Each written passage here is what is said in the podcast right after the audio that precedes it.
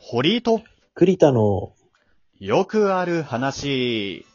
どうも、堀井と栗田のよくある話、堀井でございます。どうも栗田です。よろしくお願いいたします。はい。最近、最近というかずっと栗田くんがハマっているという、三四郎のオールナイトニッポンっていう番組を、はいちょっと。ちらっと聞いてみたんですよ。あ、聞いたのうん。うんあのー、スポティファイで、ああ、あるんだって思って、うん。なん、か、いろいろ調べてたらあったので、うん聞いてみました。まあ、全部聞いてないんだけれども。うん。栗田くん、すごい影響を受けてるんだね。あ、そう うん。すごい思った。まあ、そうかもね。うん。なんか、ずっと聞いてるだけあって、ああ、栗田くんはこういう番組がやりたいんだと。あこういうやり方をやりたいんだなっていうのが、すごい聞いてて思った。全く一緒だった。うん。あー。まあ、そんなことないでしょ。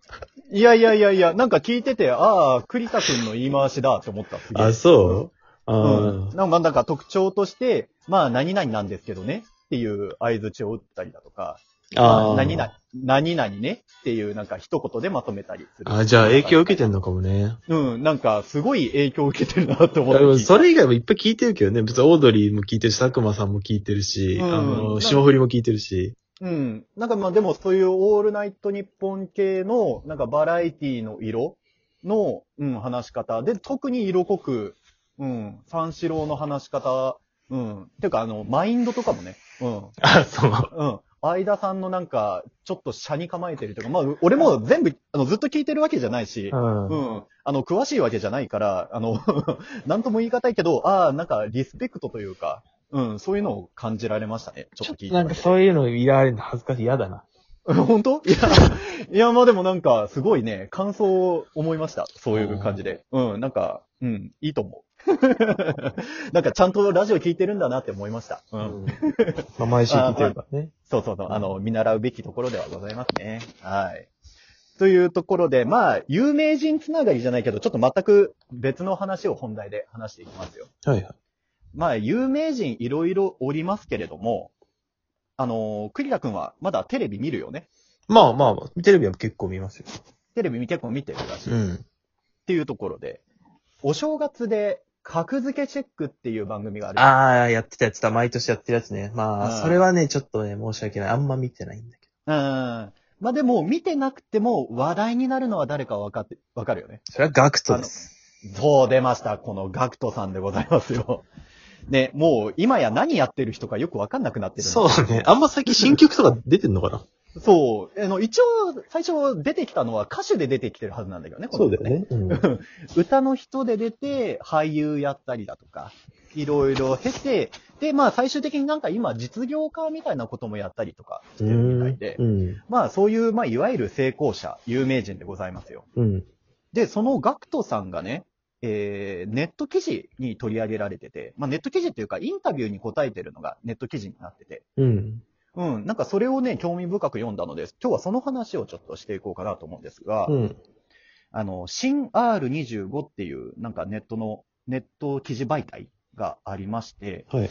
なんかまあ、ツイッターで流れてきたんだけれども、うん。まあ、いわゆる、あの、 耳障りのいい、成功するにはどうすればいいかみたいなのがテーマのネット記事ですね。ちょっと怪しいね。そうそうそう。で、ガクトさんが語る、えー語る、えー成功哲学、あの、思考編っていう。ガクトさんがどういう考えを持って仕事をして、えーどう成功してきたのか、みたいなことを、えー取り上げているんだけれども、うん。まあ、あの、全部追うのは、ああれなので、あの、要点だけ言うと、うん。えーまあ、そういう成功したいなって思ってる若者にアドバイスをするなら何ですかって言ったら、うん。えーガクトさんは、えーその成功するために何をやっていきたいんですかっていう話題に関して、ガクトは、1日50人に声をかけるっていうことをやったらしいんですよ。えなんかナンパをしたらしいです。この方。うん。なんか、あれだな、その、新卒で名刺もらうまで帰ってくんなみたいな、なんか、ちょっと嫌あるあるあなる嫌なイメージを抱いたけど、今。うんうんうんうん。あの、全く多分それと一緒だわ。うん。1日50人に声をかけて、最初は挨拶から始めて、まあなんか会話をもぎ取るみたいなね。う。うんん、していくっていうことをやったと。で、おうなぜそういうことをやったかっていうのは、あの、まあ、インタビュー側の人が、あそれは何回も、あの、話しかけて断られる経験を繰り返すことで、まあ、慣れていくんですかと。メンタル強化のためにやるんですかって聞いたら、うん。ガクトは、いや、違うんだよと。うん。えー失敗するっていうことの、えー捉え方を変えるんだって言ってるのよ。ほうほうなんほかう。これは声をかけて無視されていか、いってしまったっていうのは、これは失敗じゃなくて、1日50人を声をかけるっていう達成目標の、あの、なんかプロセスの一つなんだと。うん。失敗は結果じゃなくてプロセスなんだと。うん。うん途中経過の一つで過ぎないから、失敗したって思っても落ち込む必要がないと。傷つく必要がねえんだよっていうことを言いたいらしいんだよ。うん。角田さんはで、なんかそれが結局のところ、何かを成功する、成し遂げるっていうには、えー諦める、諦めないかっていう勝負に、あの、だんだんなってくると。う要はん。から、あの、諦めないために、あの、今こういう状態になってるのは失敗じゃなくて、ただのプロセスの一つだって思うことが、成功の、えー秘訣だと、えー語っているわけですよ。なるほどね。うん。これ、すごいわかりますよ。でもね、確かに分かりやすいよね。うん。言いたいことは。まあ途中でキングボンビーがついちゃって借金が50億になっても、最終的にまだ何十年も残ってれば全然勝ち上がれるから、これは一旦プロセスにしか過ぎない。そういうことですね。うんいや、そういうことですよ、本当、うんまだまだなんか巻き返せるってことね。そうそう。逆に借金である状態の方が、今の状況プラスになるっていう時もあったりするわけですね。ね。うん。桃鉄で。うんなんかまあそういうことですよ。捉え方を変えるんだなっていう、えー、捉え方を変えるんだよっていうところを言いたいんでしょうね、角田さんはね。うん。でまあ、じゃあそこにつなげて、じゃあ、えっ、と、成功するためにはどういう考え方を今後していくかっていうと、なんか日本人というか、世界中の人は、あの、ハードル設定が下手らしいんですよほうなんか世界えー日本人に限らずってことなんか、すべての人っていう書き方をしてたから、はあうん、に日本限定で言ってるのか、でも、ガクトさん、今、クアラルンプールに住んでるらしいし、クアラルンプールに住んでんだ。うん、なんか、あの、税金対策で日本に住んでそなういんだなって。。動物奇想天外でしか聞いたことないけどね。クアラルンプール。うん、クアラルンプール間違えてたら申し訳ないけれども、とりあえず外国で住んでんだって、ガうクトさん。ん。うん。あの、税金対策らしいけど、なんか、なんかそういうところで世界中め、世界目線なのかもしれないんだけれども、なんか、1年後に有名人になってるみたいな無茶な設定をしがちらしいのよ。ああ、ふんふん。うん。で、あのー桃鉄がちょっと出たけど、まあ、ゲームがなぜ楽しいかっていうと、えー乗り越えられるようなちょうどいい塩梅の難易度設定がしてあって、あのーちょっと苦労したけども、乗り越えたっていう達成感を何度も味わうから、ゲームは楽しいんだ。はいはいはい。それよく言われてるわ。うん。そうそうそうそう。だから、ちゃんと乗り越えられるぐらいの1日単位のハードルを設定していって、地道に地道に繰り返すことで、えっ、と、これでクリアしていくことによって、え1日が積み重なって1年になっていく。一生になっていく。で、これで成功するんだ。っていうことを、ガクト様はおっしゃってるわけですよ。もう、ついに様になったけど。もう、ガクト様ですよ、こうで。 で、そこまで行って成功できなかったとしたら、あの、その人は才能なんてないって言っていいと。うん。なんか、その途中の人は才能ないみたいなことはもう言っちゃダメだよと。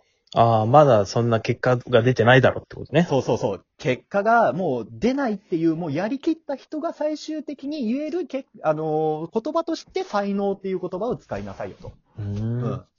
なまだ道半ばなのに才能が俺にはないからっていうのは時期、えーね、早いですよとえー言っとるわけですよ。ガクト様はね。あーまあ、あの人結構事業とか失敗して、あの、実業家の才能ねえなって僕は思ってるんですけど、これは実はもしかして、 続くってことあですの、そうね、ね、なんかね、電子バンクだ、なんだっけ、ネットコインだっけか、うんなんかその仮想通貨とかもやってたし、うん、やってたり失敗してね。でこの間も失敗しローランドさんとなんか一緒に授業、授業じゃうない、ん事業、うんうん、始めるって言ったけど、なんか失敗してローランドさんはもうすぐ撤退したみたいな、うんうんうんもあったけど。ね。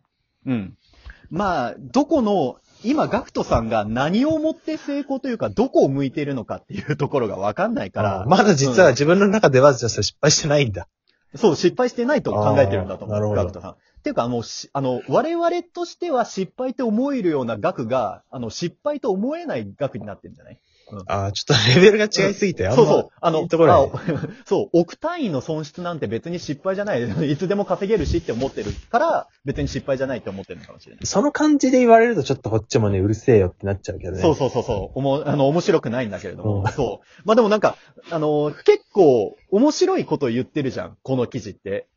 でも、うん、ちょっとね、確かにそうなのよ。あの、ガクトさんだから説得力あるけれども、これってちょっと危ないなっていう話題じゃん、これ。うんあの、要は失敗を認めずに、あの、やり続けろよって言ってるわけじゃん。これでまあ引き返確せ、かにねそう、引き返せない位置まで来たら、引き返さないわけないですよ。ね。30過ぎたらもう転職先ないみたいなことを言ってるわけですよ。 あの、俺が言いたいのは。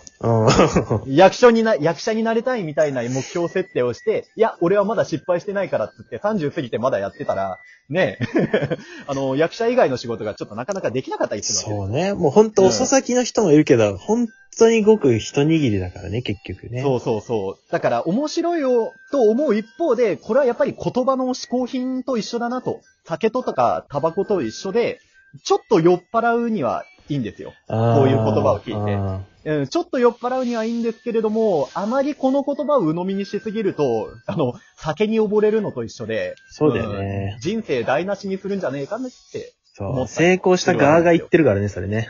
そう、成功者はね、やっぱ、なんだろ諦めんなって言うう。よな。そう諦めんなって言うけど、運の要素も強いのよ。そう。ガクトさんがあと生きてきた時代が違うから。間もなく50になるらしいし、ガクトさん。あの人もね、わかんないよね、吸血鬼だかそうそうそう。だんだん若返ってるからら。。うん。なんかね、鵜呑みにするのはいけないけれども、なんか、ちょっとしたね、あのー気持ちの葉っぱ剤として、うん 読んで、あ、俺もちょっと頑張ろうって思う程度に、えー使うのがこういう記事はいいのかなってね。そうです思ってね。。かたくなになっちゃうのは良くないですね。そうそうそうそう。っていうところでね、まあネット記事面白かったので、えー、なんかいろいろ他にもなんかありましたら有名人のね、ネット記事紹介していこうかなと思っております。無料で読めますので皆さんもよ読んでみてください。はい、ということでまた次回お会いしましょう。さようなさようらな。ら